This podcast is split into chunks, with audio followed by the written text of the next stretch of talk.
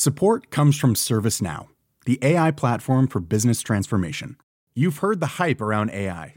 The truth is, AI is only as powerful as the platform it's built into. ServiceNow is the platform that puts AI to work for people across your business, removing friction and frustration for your employees, supercharging productivity for your developers, providing intelligent tools for your service agents to make customers happier. All built into a single platform you can use right now. That's why the world works with ServiceNow. Visit servicenow.com/slash AI for people to learn more. Hello, everyone. It's Chris Evans here off the radio. Welcome to the latest instalment of the Best the Breakfast Show podcast with Sky from Virgin Radio. Coming up, superstar Sienna Miller explores some abstract and heartbreaking truths in her new film, Wander Darkly. Awesome adventurer Ben Fogle reveals all about his brilliant Channel 5 documentary Inside Chernobyl with Ben Fogle. Kaiser Chiefs frontman Ricky Wilson paints a picture for us with his creative and colourful new CBBC show, Art Jam. And Super Scott Sam Heughan tells us all about the new action packed Sky original movie, SAS Red Notice. All of that and loads more still to come. Now, Dapper Dave, tell us who's the first guest? She's the jewel in the crown of British actors working today and just keeps getting better. Her new movie, Wander Darkly, is out digitally on Monday. So if you wonder, darkly or otherwise, if it's any good, we can confirm it is. Please welcome the English rose that's very much in bloom. It's Sienna Miller! Oi, Sienna! Hello, hello. How are you? I'm very good. How are you? Very well. Now, without giving away your exact address, you're not too far away from where they're making the new Star Wars TV show. Did you know that? I'm not. I'm guess who's in that new Star Wars TV show? Not you. The co-star of my film that we're about to talk about. Get out of it. It's Diego one of those. Luna. Diego Luna's in it. Yes. so It's one of those days today. Yeah. Yeah. Wow, that's amazing. and that's I didn't know that they were filming that because they were filming Midsomer Murders right by where I am, but I'm only about ten minutes from you, I think. yeah, you are, and they're always Yeah. they're always filming Midsomer Murders around there because that's where all the murders happen. But it's not actually Midsummer. Oh, there's Yeah, yeah. We are. How lucky are we, Sienna, to live where we live? Isn't it just beautiful? It's pretty gorgeous, and spring is springing, and that's very, very exciting Spring to is see. indeed springing, and it will soon be sprung. Right, Wander Darkly is springing out digitally on Monday.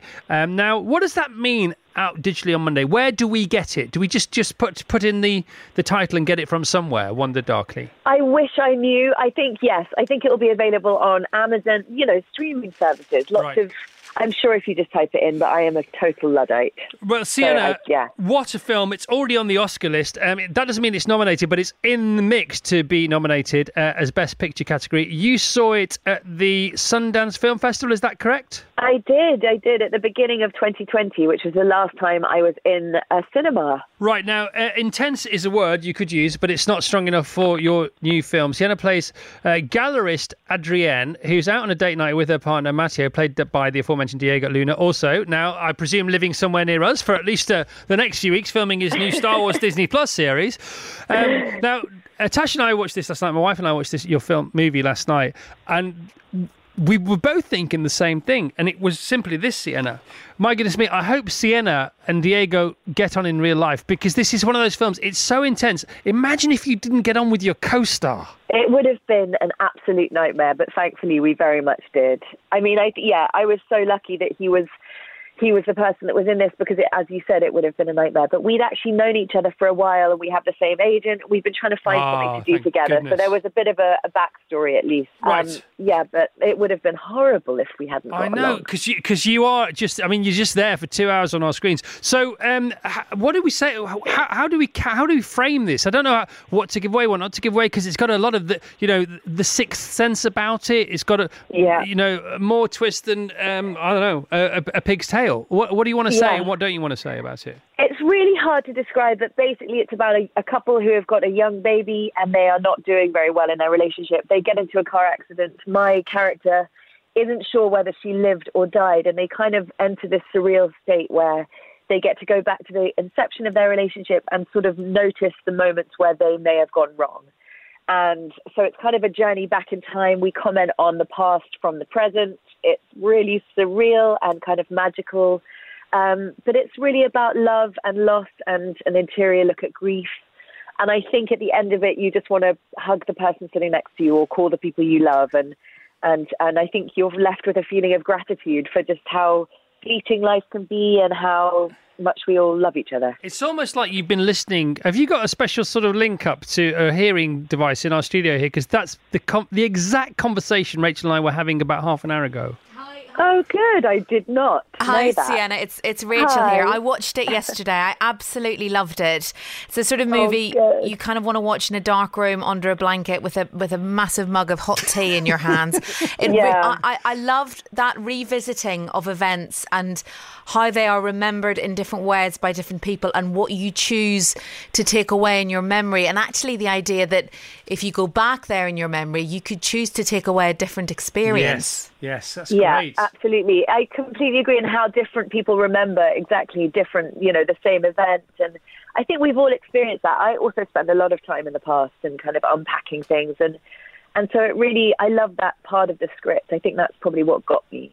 Yeah, the unpacking of the past, that's always interesting, isn't it, Sienna? Uh, do, do you Yeah. think do you think that's something we go through, you know, sort of uh, halfway to two thirds through life? And then do, do you come to terms with the things from the past? Or do you come to terms with the fact that that's that's a process that we all encounter engage in and then sort of get through and then we don't have to do it again? Not because those things don't keep on happening in our lives but because it's okay for things to have happened and for us to move on and and just just nod to them in the past as opposed to going back and digging deep looking for maybe something that isn't there? Yeah, I think so. I think you probably get to a point where the past really starts to inform the present that you're living, and and if you're a thoughtful person, this will speak to you because yes, that's that's sort of the sum of your experiences that that really reshapes your future. Um, yeah, I think it's really sensitive and poignant, and and obviously some people will will really it will really speak to, you and other people won't. But um, but I love. Oh, sorry, I just got a text on my phone.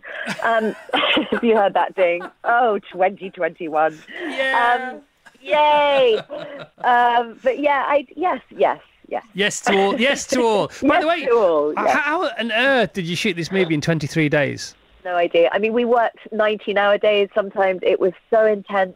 It was it was the hardest thing I've ever actually done because it was it's an independent film. We didn't have a huge budget. It was just the, the pressure of it was mad, and the schedule was so insane to the degree that one morning I'd have to be falling apart emotionally, and then you know the next scene would be very happy and in the past, and we were just all over the place. I was completely wrung out at the end Oh of it, but goodness, right. I'm happy that it made it out. Sienna, thank you so much for being on the show um, good luck to you and I'll see you around in the local hood sometime Take care. all right you're very Bye. thanks for being on the show Wander Darkly her brilliant brand new film is out on Monday digitally The best of the Chris Evans Breakfast Show with Sky on Virgin Radio. He's usually sailing somewhere dangerous or climbing up something massive, but not this time. His new documentary, Inside Chernobyl with Ben Fogle, is on Channel 5 tonight at 9 pm. So, in keeping with the rhyme, please welcome a man whose TV programs one should always ogle. It's Ben Fogle. yay Morning. all right Ben how are you doing I'm very well. Do you know something? I have to admit, I never, I never noticed the rhyme of the title until there was some quite funny online banter about it, and I've, I've fully realised. What could we do with Chris Evans? Oh, we've we've tried it. It's not worked very well, but lots of other Does things have. Yeah, um, inside your local poolie with Stacey Dooley. That was. the top of our list. anyway, well done. What a show! What a great program you put together on Chernobyl. Thank you. Uh, You know what? It was surreal. It was exciting. It was wretched. It was hopeless. It was exciting. It was hopeful. There were so many contradictions doing it, but I think particularly because we filmed between lockdowns, we filmed it uh, in December, and I went from literally six months of eating ham sandwiches for lunch every day with my kids and homeschooling to suddenly being in this radioactive wasteland, and it was just overwhelming. But I've been fascinated by the topic for years. Yeah. So to actually go there was just amazing. I think so many of us have, and I found the most fascinating thing, uh, or confirmation, maybe confirmation bias, because I'm uh, sort of partial, um, to be the the the rewilding of the Chernobyl area um, on purpose by human beings, but also by nature herself. That's the most fascinating thing. I don't want to jump to that too quickly, Ben. Uh, I mean, you know, what do you what do you want to say about your program? Because I want as many people to watch this as possible. Oh well, thank you. I, listen, I think this program is fascinating. Whatever your knowledge about Chernobyl, um, wherever that comes from, because I think we can use it as a metaphor for climate change, a metaphor for the pandemic, uh, and basically the the power of humanity to right our wrongs, to fix our mistakes. And that's what I took away from it. You know, the, the, the, it, it was arguably one of the biggest mistakes that has ever happened on this planet. Yeah. And it's taken a long time, and it's take it will take a further few decades before it's fully fixed. But actually, humans are amazing. You were just playing Dolly Parton there. Isn't it amazing that? That we're able to come up with these vaccines and we're able to do these things. And that's, I, I'm a hopeful individual. I've always kind of been a, heart, a glass half full.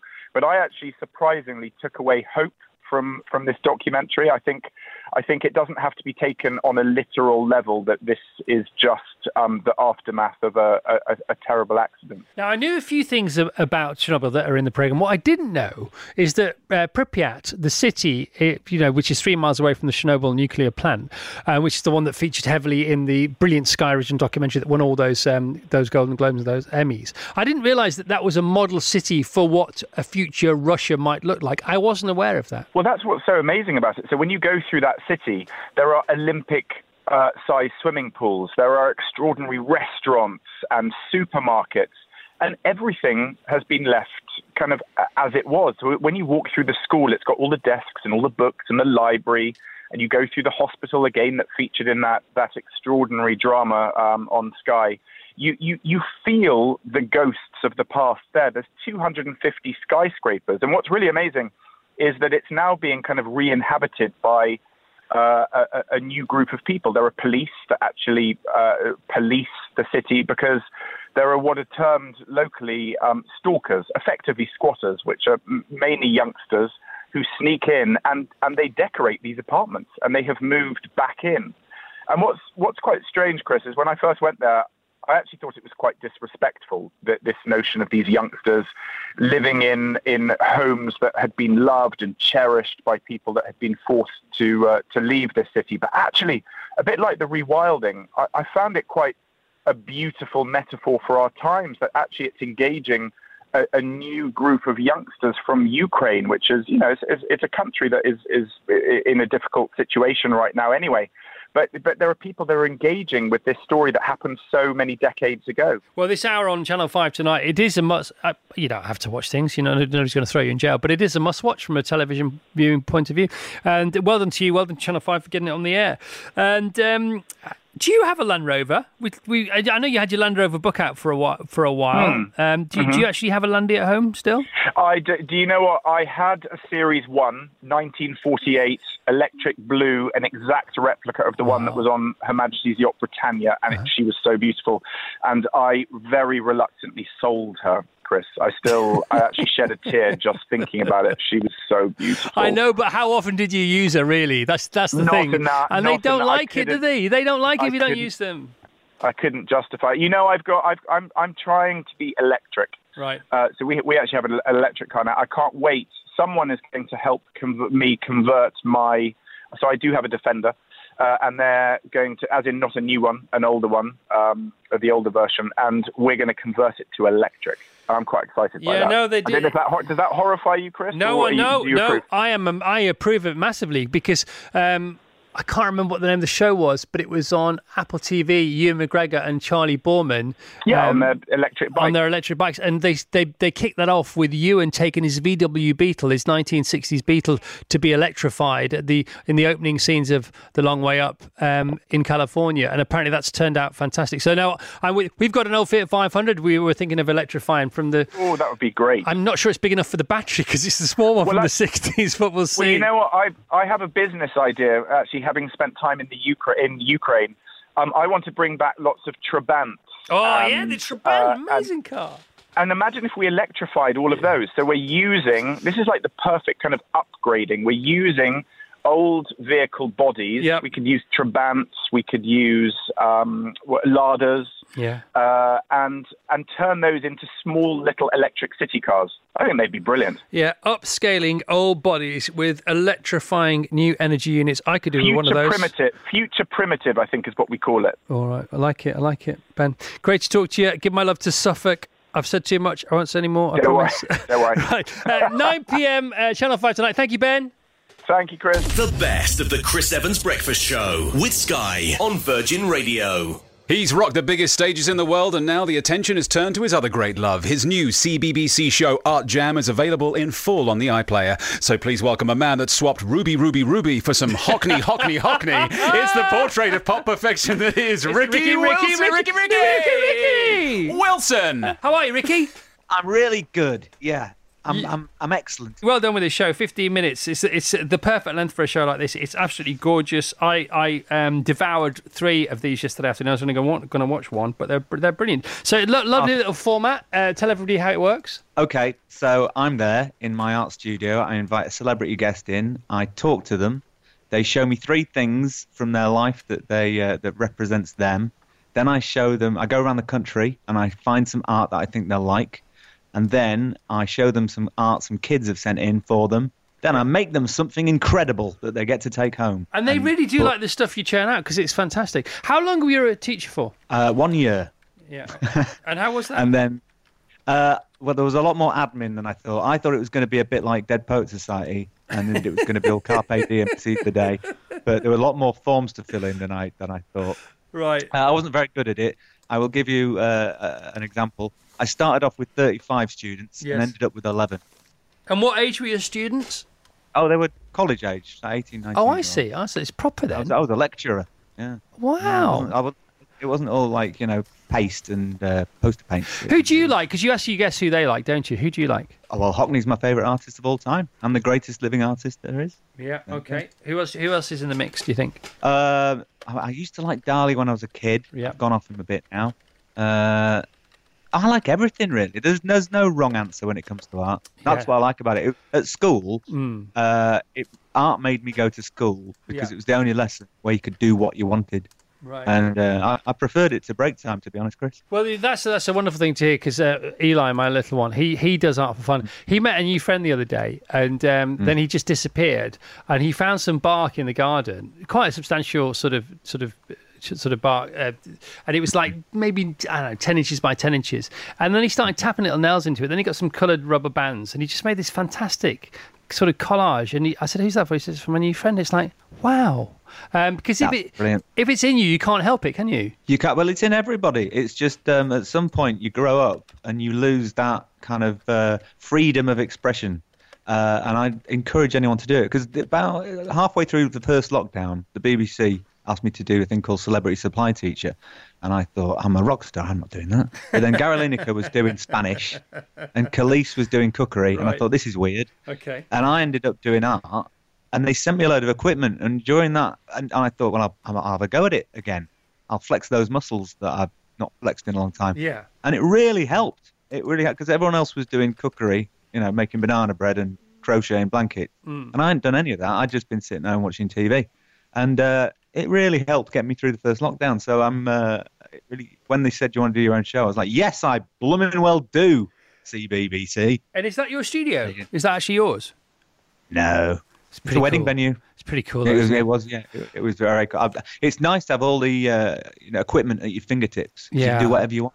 See, I've I've toyed with the fact, especially recently because of lockdown and because of podcasts and things like that. I've toyed with building a, a little radio studio at home, and I really Hmm. like the idea of it. But then I really love coming to work, and I love coming to work fresh and bringing all the rest of my life in here. And I'm not sure, um, you know, when when a good idea becomes um, inadvisable. What about you in music? Don't stu- don't do it. Don't don't do it. All right. Don't do it. You know, uh, have you ever seen Brewster's Millions? Yes. Uh, the film. You know, in that film where he has a, he builds a room that is his perfect room, Yeah. and then he gets that taken away. I think a lot of artists think I want to build my own studio, right. and it becomes so sterile. I like making music uh, in studios where I get to go to a new one every time. New energy. and you go, oh, let's let's go here, let's go there, and, and you know, and it's it, it's a discovery. I'd never build my own music studio because it would it, I, I, it would just be a room that I'd made perfect and then would do nothing in. Do you think when the painter's painting from a palette, right? Do you think the better the painter, the more automatically attractive the palette is? Because I remember last year one of Picasso's palettes went under the hammer at Did it? auction. Yeah, and, and it was it looked it. I mean, maybe I was sort of looking at it through rose tinted or you know, um, uh, uh, what would you call it? Um, what was his style of painting called? I can't remember. What did he? Abstract. Abs- yeah, abstract, Cubism. abstract tinted spectacles. But I thought you can sort of tell that's Picasso's palette. It's just it just looks better than anybody else's palette. Um, and I think the uh, the estimate was ten to fifteen grand. I think it went for like half a million quid or something like that. Do you think you can tell the the, the ability of a painter by how their palette looks? Yeah, I Re- do because the colours don't get muddy. That's so interesting, isn't it? That is so interesting. Um, all right, you've got some great guests on. Uh, highlights. Nick Grimshaw was on episode 10 or 1. I can't remember. I watched him on one of, one of the two. But he's he loves his Oh, art, did you see the he? lamp I built for him? Yeah, it was brilliant. The one you sprayed gold. Impressive. It was Yeah, impressive. good. And That how- thing is, uh, uh, on the in the morning, Yeah. When they say you're going to make something, I don't know what I'm going to make Right. until I, you know, figure it out. I thought it was going to be like kids' TV, where you it's already finished and all I have to do is pretend to make it. Nope. But they they were like, "Well, what are you going to make then?" Yeah. And I was, and I had to send Charlie, my friend, Yeah. to uh, all the charity shops in the local area to buy loads of toys. Wow. And then stuck them all together and built this lamp. Uh, but anyone can do it. It's very good. It's, uh, And how's it doing? I bet it's doing really well, isn't it, your show? it's doing really well. I mean, I watched a bit of it, but I can't. I, I don't know how I kept those levels of enthusiasm up for so long. Because I'm there going, "Hi, welcome to Art Jam." It's good, And- man. It's really good. I love it. hats off to kids TV presenters because they it's it's exhausting. being Yeah, well, you're very good at it, Ricky. Well done. Have they asked for more yet? Because they should have done. Yeah, we've been commissioned for three thousand more episodes. 3,000. That's not bad, is it? it takes almost as many as Taskmaster, Rachel. All right, uh, Art Jam available now on BBC iPlayer. Thank you, Ricky. Thank you very much for having me. You're always welcome. You are literally always welcome on the show every day if you like. Don't mind. Love Ricky Wilson. Art Jam. BBC iPlayer, one for the kids, 15 minute episodes. They are brilliant. Just before tea time, get the kids into those. The best of the Chris Evans Breakfast Show with Sky on Virgin Radio. Support comes from ServiceNow, the AI platform for business transformation. You've heard the hype around AI. The truth is, AI is only as powerful as the platform it's built into. ServiceNow is the platform that puts AI to work for people across your business, removing friction and frustration for your employees, supercharging productivity for your developers, providing intelligent tools for your service agents to make customers happier. All built into a single platform you can use right now. That's why the world works with ServiceNow. Visit servicenow.com slash AI for people to learn more. That's already three glorious guests for you, but there's still so much more to come. Moon mentor Kirsty Gallagher chats her new book, The Lunar Living Journal. The BAFTA winning brilliance of Jason Watkins gives us the lockdown lowdown on returning as DS Dodds in Series 2 of McDonald and Dodds. The always excellent Dame Esther Rantzen sprinkles us with many things, including showbiz and giggles on her new podcast, That's Afterlife. And the superb Spanish chef Jose Pizarro discusses recipes from the compact edition of his award winning cookbook, Basque. All of that and more still to come. So let's get right back to the action. Dapper Dave, who's fourth? If there's one man you want to save your life and wallop a baddie in the process, it's our next guest. The brilliant new Sky original SAS Red Notice is out next Friday on Sky Cinema. So please welcome a man whose jawline alone could save the world. It's the wonderful Sam Heughan. Yeah, hello, Sam. Hello, hello. How you doing? I'm very well. How's that jawline of yours? The jaw's good, and I just wanted to talk about the strands. Tell us in, about the in SAS strands. Red. SAS Red Notice. There are so many strands that it's just uh, it's going to confuse you. You're not going to know where each one starts and ends. So you're going with strands, you're not going with arcs? Well, I think we should uh, we we should you know go with the people. But no, yes, there's some great arcs in this. There really are. So, Sam, um, we've all seen SAS Red Notice. Now, this is adapted from an Andy McNab number one best selling story. Now, for people who don't know who Andy is, he, is he now a friend of yours? How well do you know him? Can you can you tell people who, who this, this character is? Oh, I mean, where to start with this man? I Yeah. mean, he is so he is possibly one of the most decorated British special forces operators. M- most people know him from Bravo 20, which Yep. was his true account of um, when he was captured in Iraq during the Gulf War. But he's also a prolific novelist um, and has many other strings to his bow. But apart from that, he's also, I guess, a registered psychopath. Like he's a good psychopath, and he's written a book about it. He's done um, uh, a lot of research with Oxford University, and that's basically the premise of this this uh, fictional piece, SAS Red Notice. And the character is kind of based on Andy McNab, who is, uh, yeah, as I said, a, a good psychopath. Okay, so so you you have talked about already to other people about how well you got to know him and what kind of things he talked to you about, and and were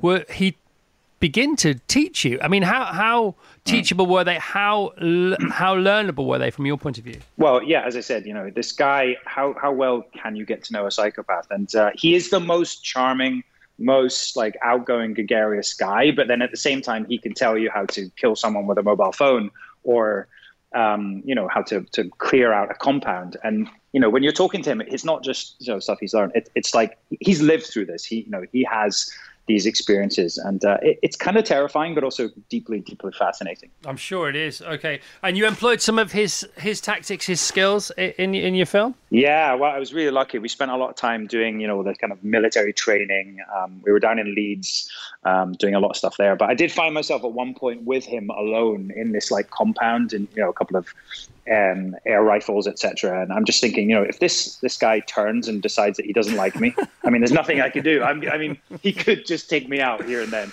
Oh, Um, my goodness But no, me. really, really fascinating guy. Yeah. All right, so uh, based on the novel of the same name by Andy McNab, starring yourself, Ruby Rose, Andy Serkis, Tom Wilkinson, Hannah John Kamen, uh, Tom Hopper, Noel Clarke. Not a terrible cast, not a terrible company to keep. Right? Yeah. What an ensemble. They're all incredible. Yeah, what's what's it like working with Tom Wilkinson? Oh, Tom Wilkinson is just an absolute pro. You know, I've watched him in so many movies, and he's brilliant. But as you said, you know, everyone is fantastic. And there's Ruby Rose, who I think you see in her a performance that you've not seen before, and she's brilliant in it. Um, so yeah, just very lucky to be part of this this amazing cast. All right. Um, I, I don't know how much to talk about. Where I mean, was, can we talk about where it takes place, how it takes place? I don't know how far Yeah. to go with it. Okay, so Yeah. well, so you can still go to France on on the Euro tunnel, can't you? But you usually have to pay to get on it. But some baddies have got on. Yeah, some baddies have got on the Eurostar and Yeah. they um, the Eurostream, and they they want to uh, they want to take it over for nefarious reasons. And my character Tom is a off-duty SAS um, officer, and yeah, he, he basically has to go fight the bad guys. But we were in Paris, we're in London, we're in um, Budapest? Spain, Budapest. Yeah, so we really did go all over it. It does feel like a big big action movie. See, I've actually been to a movie set in Budapest, believe it or not. it's quite incredible. Um, Yeah. Because they make a lot of movies over there, don't they? They do, and it doubles for so many places. I You know. know, we actually another movie I did, Bloodshot, and we used a bit of Budapest as well. I mean, it's incredible there. They've got all these amazing sets, and uh, it's fine in the summer, but in the winter when we shot, you know, it's like minus whatever, minus infinity. Yeah, I've never done it in the winter, but I did it once in the summer. It was, and by the way, Budapest, what a spectacular place to go to. Uh, eerie, eerie, eerie, eerie, and majestic at the same time. Yeah, it feels doesn't it feel a bit like a sort of more rougher, younger brother of Paris? Yes. It's like it's majestic, but it's got these dark, dark sides to it. And the, the river, the Danube that goes through it, is stunning in the summer. Everyone's out kayaking and swimming, and um, I didn't do any of that, of course, because I was working the whole time. of course. Yeah, I believe you.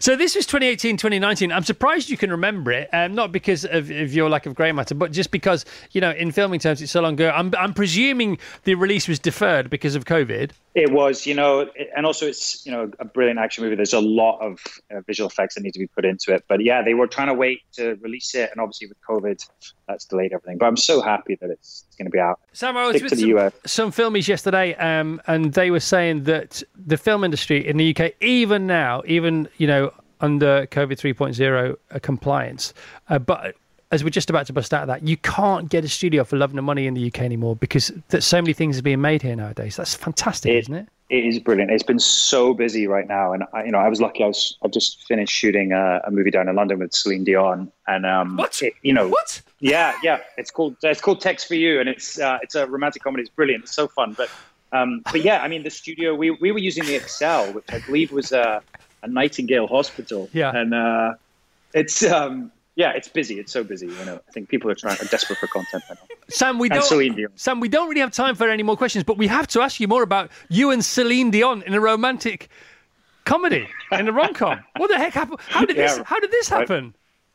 Yeah, I'm not sure, um, but it's ridiculous. No, it's a fantastic movie. It's actually myself and Priyanka Chopra. All right. Celine Dion is is in the movie and is providing, I believe, some of the music as well. Have you uh, obviously? You, did you work with her, or are you in? Are you in scenes with her? So you've you've you collaborated with her. Yes. I know because I'm saying because I saw her once perform live in LA, and something happened that wasn't supposed to, and she was she was so professional to do with. What, I'm not going to say what happened and, and what she did as a consequence, but I thought, no, that's a pro. What she what is is that what she's like to work with? She's an absolute pro. She's- She's, a yeah. total total icon, Yeah. and um, I just I just I think it's fantastic. You know, I, I didn't know I, I was such a deep rooted Celine Dion fan, but yeah, it's it's all in us. It's all in us. It is. It's just need to let it out.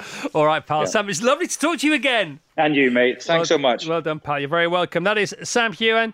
Talking about SAS Red Notes available on Sky Cinema a week on Friday, the 12th of March. The best of the Chris Evans Breakfast Show with Sky on Virgin Radio. What do you want? Do you want the moon? Well, just say the word, and our next guest will throw a lasso around it. Sort of. Her Lunar Living Journal is out today, so if you want to know the difference between your pink moon and your beaver moon, then listen up to the lunatic that is the lovely Kirsty Gallagher. Morning, Kirsty. Good morning. oh, Kirsty, we love you. How are you? I'm so well. Thank you so much for having me. You're welcome back on the show, and you're welcome anytime on the show. This is a lovely Thank book. you. Kirsty Gallagher's uh, The Lunar Living Journal, Sunday Times best-selling author of Lunar Living, and this is the journal. It says here, welcome to the Lunar Living Journal, a journey to your heart and soul through the magic of the moon. Tell us about that, just as just to kick kick things off. That actual notion, that thought. So, the moon in astrology represents our inner world, our heart, who we are when no one else is watching, no one else is listening, and what we really need to feel nourished and nurtured and at home in the world. And so, my plan for the journal was that rather than people just hear me speak, you were able to form this beautiful connection yourself with the lunar energies through feeling into each new and full moon and first and last quarter as to how you were feeling in your heart and where those lunar energies were guiding you to, so that you could then, you know, develop your own really intimate connection with her. Right now, I was totally skeptical, you know, about about the world you inhabit until you came on our show last time, Oh. and now I am fully on board. Especially after the wolf moon in January, when literally Yeah. everyone went barking and I suppose you could say howling mad. Howling. and that Yeah. really did happen, didn't it? Yes, everyone was howling at the moon. Even skeptics, even skeptical people were like, okay, what's going on? Yeah. And what was going on? I think this moon was really key in so many ways because it was the first full moon of 2021. And so it was illuminating the year ahead for us. And the moon was in Leo, and Leo rules the heart. And so this moon was taking us right into our heart to ask us to go into our truest authenticity, to step into ourselves, to let ourselves kind of really tune into what our deepest truths are and what it is that we truly want from life and what we'd learned from last year that we could then bring into this year to do things differently. And so I think for everyone, this moon just shone that big full moon light on everything kind of within and without us to really get us to pay attention. Right now, I've been banging on about the the um, the advantages, uh, the benefits, the wisdom of journaling now for the past few months. You've been at it forever, haven't you? Tell us about Yeah. your experience and tell us what what you've gained from it over your lifetime. For me, journaling is a real way to get to know myself because, as, as we all know, when we meet other people, we they meet a version of us that we want them to meet. Yes. And so we're sometimes different versions of ourselves with different people. And journaling for me takes you inwards. It takes us into our inner world, into the parts of us we maybe try and hide from, into the parts of us that are scared, into the parts of us that are unsure, that doubt, and equally into the parts of us that hold those big dreams and big desires. So journaling for me is just a way to get to know yourself on such a, an intimate and deep level. And it helps us sometimes bypass that thinking mind that wants to solve everything and get everything right. Yep. And just take us into the real depths of our being in that moment. And what's lovely about this journal because it is it is a guided journal, like you might have a guided meditation. This is a physical version of that. You you encourage us to journal differently depending on what moon uh, we are journaling literally under and which aspect that moon is in. Can you give us a few examples of why things might differ in those various Yeah. environments? So if we imagine we've got the 12 signs of the zodiac, and most of us are familiar with that because we know what our birth sign is. So the moon moves through each sign of the zodiac. She moves through the whole of the zodiac in in, in a month. So she's new and full in a different zodiac sign. Each moon. Hmm. And as the moon is in that zodiac sign, it's almost like she takes the flavors of that zodiac sign and kind of beams them down onto us on Earth so we can all feel a little bit into what that sign's offering. So the earth signs, for example, want us to be very grounded, very real, very practical. When the moon's in a water sign, we're more likely to be able to get in touch with our emotions, our, our kind of dreams, what it is that we want. Yeah. The fire signs bring passion and drive and motivation, so we're going to really, really want to get things done. And the air signs sort of help us to dream and imagine. So as the moon moves through new and full in each sign of the zodiac, she just gives us a different kind of flavor and energy and life area to work with. So it's here, waking up and just carrying on from where we left off the night before is not why we're here. If we don't set our own fresh agenda every morning, we will end up being part of someone else's by lunchtime. If we don't stand for something, we will die for nothing. We were not born Mm. to worry about paying the rent. Our brain doesn't know the difference between what's real and what's imagined. The mind is a monkey mind, out of control almost all of the time. Night following day is nature's greatest gift to us, her biggest hint to date on how we might live our lives. Her way of saying, take one day at a time. You muppets, can't you see? That's why I've separated them. Darkness follows light for a reason. Otherwise, what would be the point? Nature never does anything without a reason. Nature is a perfect is perfect in her planning. She cannot not plan. Not even if she wanted to. Nature never feels the need to add. Nature never overdoes it. Nature never gets bored or impatient or frustrated. Nature is our playbook, or at least is supposed to be. Why don't we take more notice of? Oh, I'm hoping that we do. I'm trying. I'm really doing my best. I'm leading the way. I'm trying. I think more, I think especially with last year, more and more people had that moment to slow down, pause, check in, notice. And I, as to your beautiful point before, I really pray. We've got a couple of months now, and I hear so many people saying, I'm worried about going, in inverted commas, back to normal. And I'm like, well, then don't. Don't. What do you not want to go back to? What do you no longer want to be doing? And let's use these next few months now to make change so that then when the world opens, it opens in a better, more aligned way where we do live more in a cyclical way of being. We come back to who we're meant to be. Kirsty, you're awesome. You're just awesome. Thank you so much. I could listen to you wax and wane lyrically about the moon forever. Um, Kirsty Gallagher, the Lunar Living Journal. Have a lovely day, Kirsty. I appreciate Oh, you so much. Sorry, before you go, before you go, um, last last month was the Wolf Moon. This month is the Snow Moon. Are they always all the same, or do they change every year? the those names will stay the same every single year. The sign the moon is in might change, but those names will stay every year because they were based on what nature was doing at the time of that full moon. All right, you're awesome. Thank you, Kirsty. so much. Thank you. Ta-da. The best of the Chris Evans Breakfast Show with Sky on Virgin Radio. He's a BAFTA winning behemoth of film and telly, and he's back for another helping of television gold. Series 2 of McDonald's and Dodds continues this Sunday at 8 pm on ITV. So, ladies and gentlemen, we're not against all Dodds, we're very much for them. It's the masterful Jason Watkins! All right, Jason. Good morning. Good, Good morning. morning. How are you today? I- I'm very good, thank you. Yes, yeah, very good indeed. So, second season, congratulations uh, on the first season. Uh, that's why it's back, back, back. Two feature length episodes, uh, season one last year. It's up to three this year. Who knows? Four in 2022. That looks like where we're heading. For people who don't know, um, Do- McDonald's and Dodds is, um, sorry, Dodds and McDonald's is in uh, set in Bath. Of course it is. And um, you are a super sleuth with a twist because you have this lovely little sort of quirky view on the world whilst investigating various um, novel murders, don't you? Yeah, I mean, it's a kind of it's a sort of classic whodunit uh, set in Bath. I mean, it's not breaking the mold in that respect, but it's got a wonderful central relationship with uh, Tala brilliant young actress who plays MacDonald, and she's put she's a young black female officer from South London who's been sort of sent down.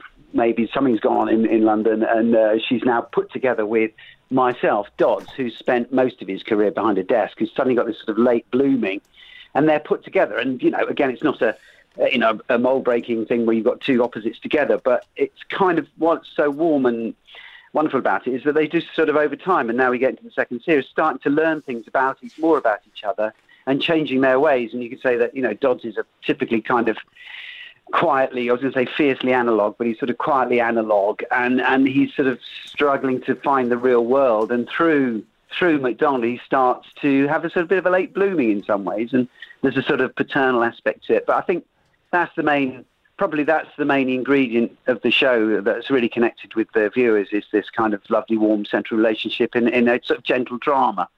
So um, with lots of really nice people like, you know, uh, Rob Brydon, Kathy Tyson, know. Graves. Martin know, together in the John. Thompson. It's great, isn't it? I bet you had a right laugh, didn't you?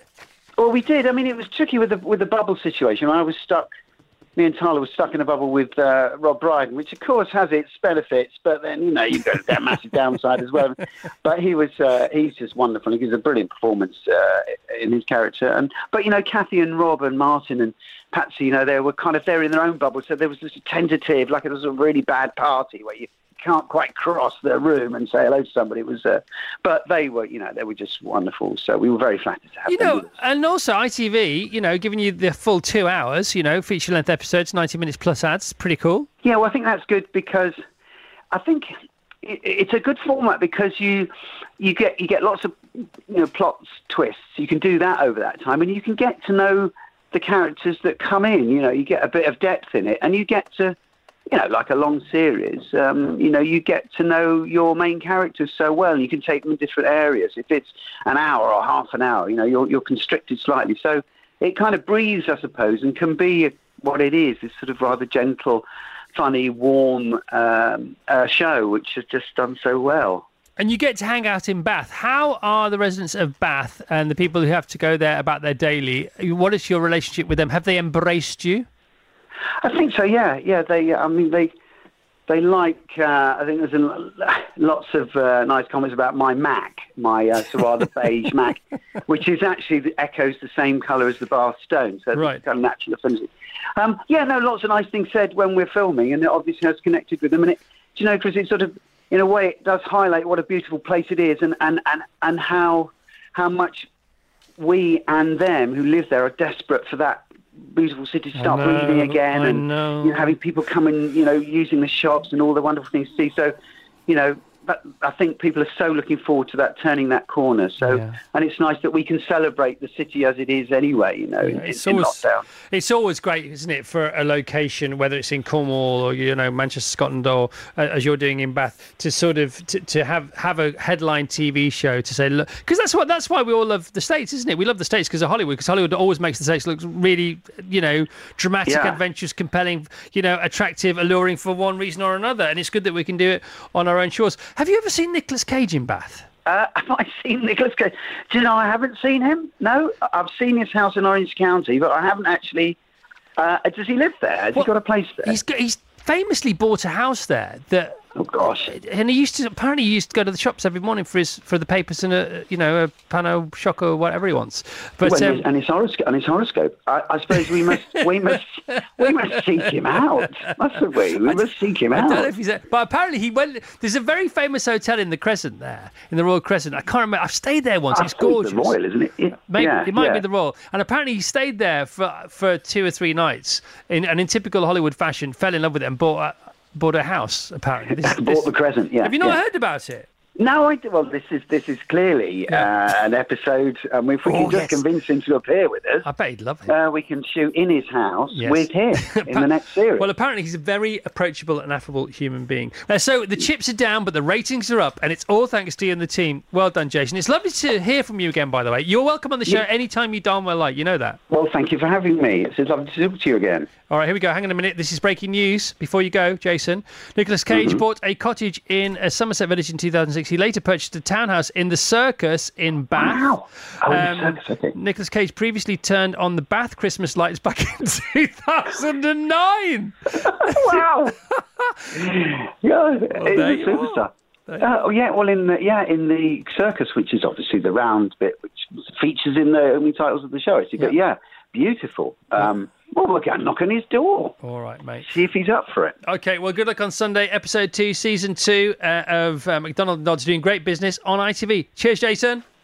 Cheers, Chris. Ta-da. The best of the Chris Evans Breakfast Show with Sky on Virgin Radio. And next, an absolute legend, Dapper Dave, over to you. She's done more for charity and telly than you can possibly imagine, and now she's sprinkling some magic dust on the world of podcasting. Her new weekly series, That's Afterlife, launches next Wednesday. So if you're a fan of chit, chat, show, and biz, then listen up to the one and only Esther Rantzen. All right, Esther.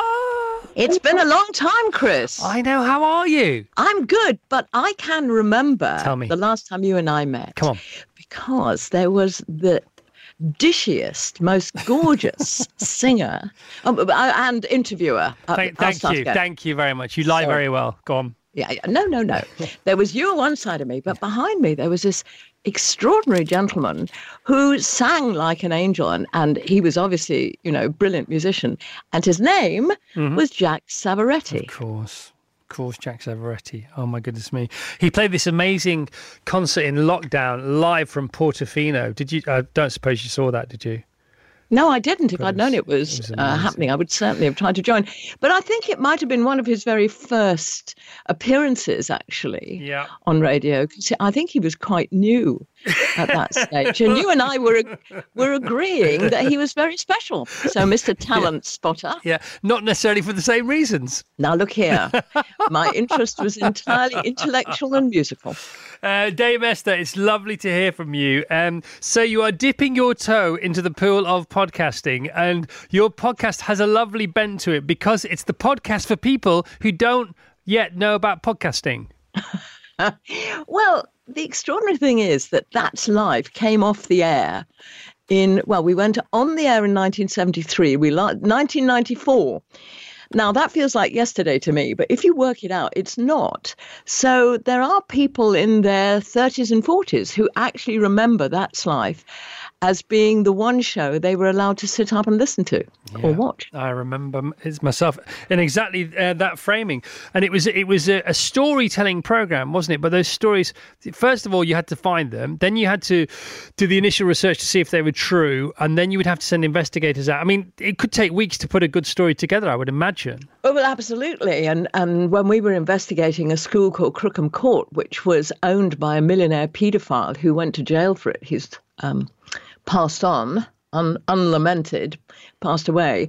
But uh, that um, investigation took us about three months. And obviously, we had to consult barristers and we had to clear it with the then Director General to make sure he didn't think that it was trial by television and so on.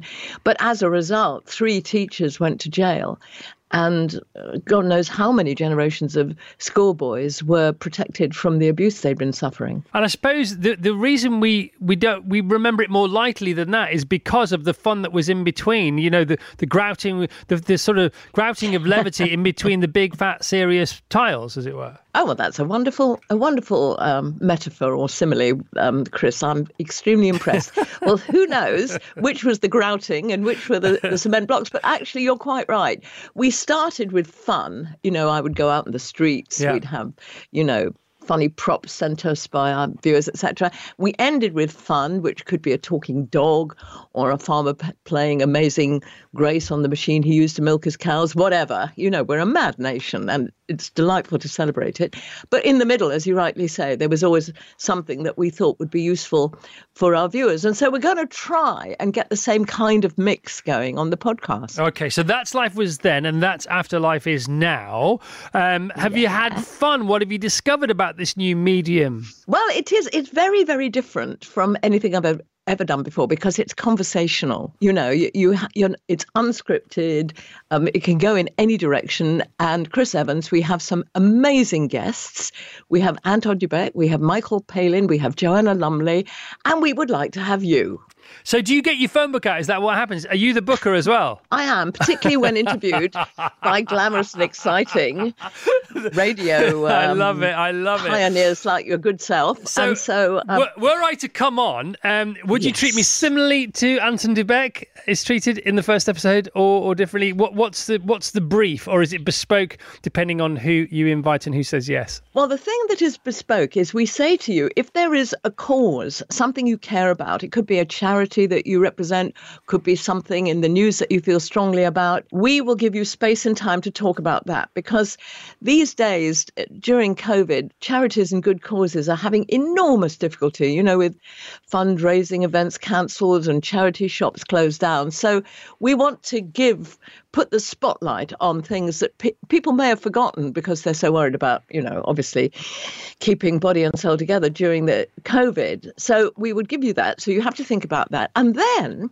I would say things like, do you remember when we met on Hampstead Heath? And I said to you, Do you remember? and I said to you, You're selling all your decluttered objects in a special shop. Is that a good idea? And you said, Absolutely not.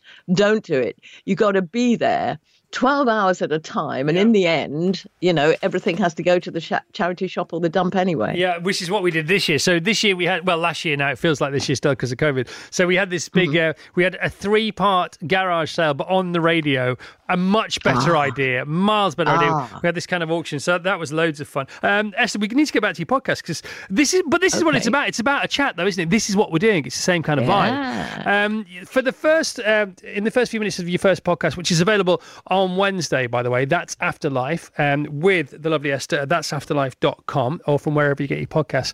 Uh, your old sparring partner, Adrian Mills, is with you, and you discuss um, a, a new term in your ears, the life hack. Tell us about that. Well, it's really interesting. Somebody asked me once what, what life hacks I had, and I had no idea what it meant, so I had to look it up. Don't laugh at me. You know, voc- It's gorgeous.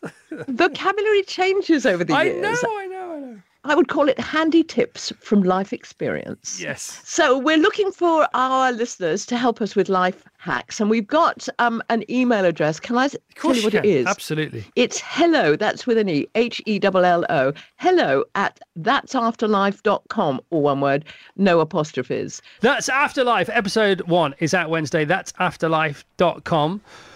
And Russ, what did you think? You heard the first episode, as did I. Yeah, it was lovely, and there was some uh, some love. I mean, did you know that 22 million people were watching That's Life? They got 10,000 letters in the post every week. I know, I know. And sometimes more. That was an, that was their regular post bag. Yeah. But then if they had a particular campaign going on, they'd get hundreds of thousands of letters. Extraordinary. She says she, it worked her really hard. If she if she had the time again, she says, and the, she's very candid. She's very candid when she's talking on the podcast. Hundred percent. That she just she spent far too long working and not as, as much time as she should have done with her kids. Yeah, but you know, um, hindsight is twenty twenty. Yeah. Even if you dame Esther Rantzen, one of the wisest owls in the tree. The best of the Chris Evans Breakfast Show with Sky on Virgin Radio. If you like cooking Spanish food, then stop what you're doing and listen up as the master is about to speak. The compact edition of Basque, his best selling cookbook, is out on Thursday. So if you fancy some itsy bitsy, teeny weeny, tiny tapas written neatly, then look no further than the incredible Jose Pizarro! Yeah! Jose!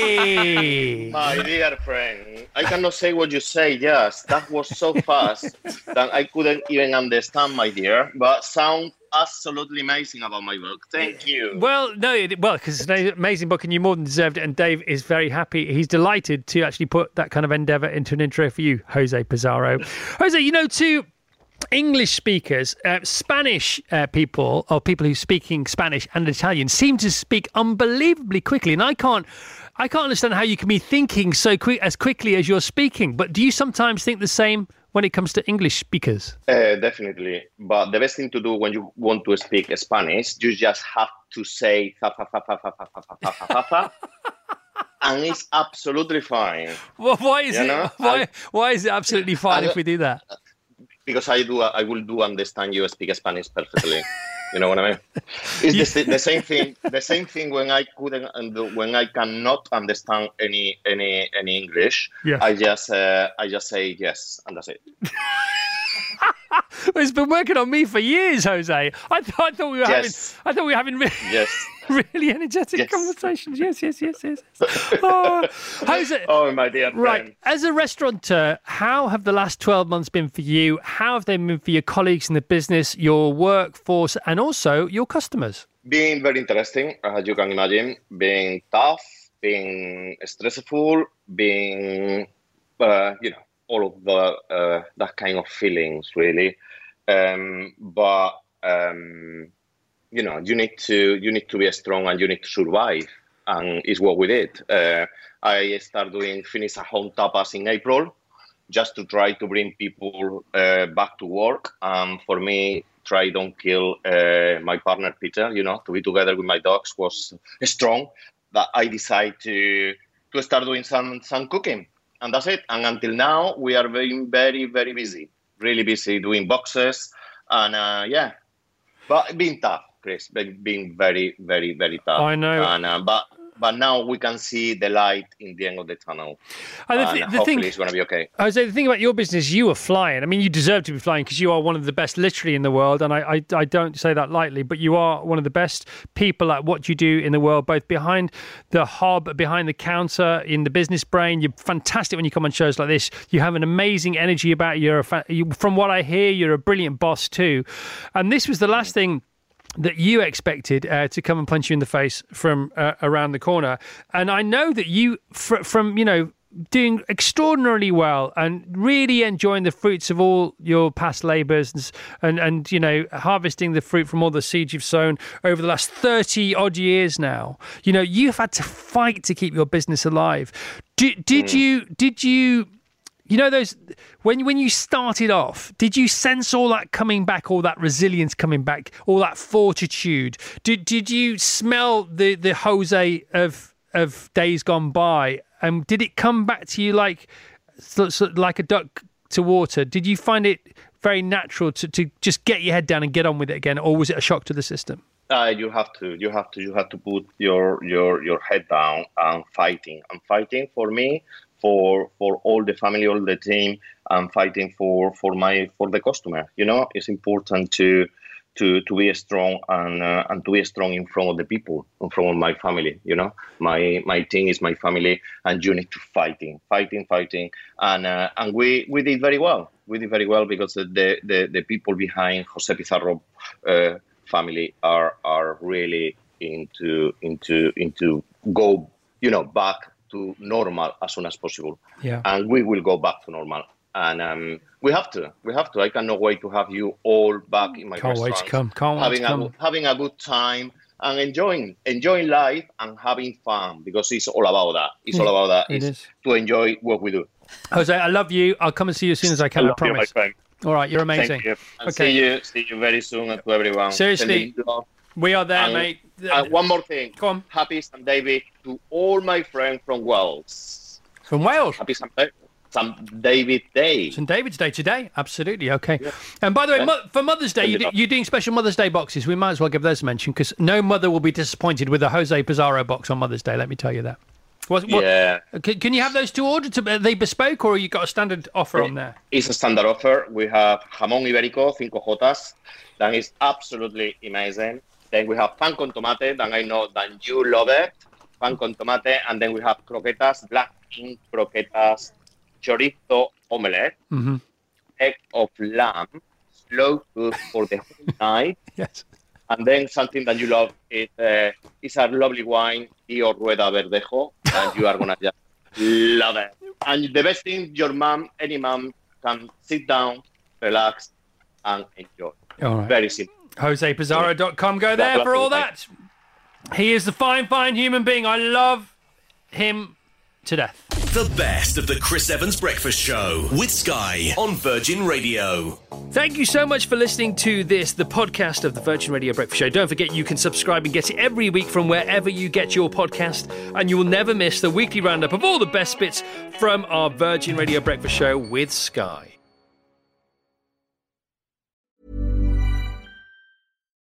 Support comes from ServiceNow, the AI platform for business transformation. You've heard the hype around AI. The truth is, AI is only as powerful as the platform it's built into. ServiceNow is the platform that puts AI to work for people across your business, removing friction and frustration for your employees, supercharging productivity for your developers, providing intelligent tools for your service agents to make customers happier. All built into a single platform you can use right now. That's why the world works with ServiceNow. Visit servicenow.com/ai for people to learn more.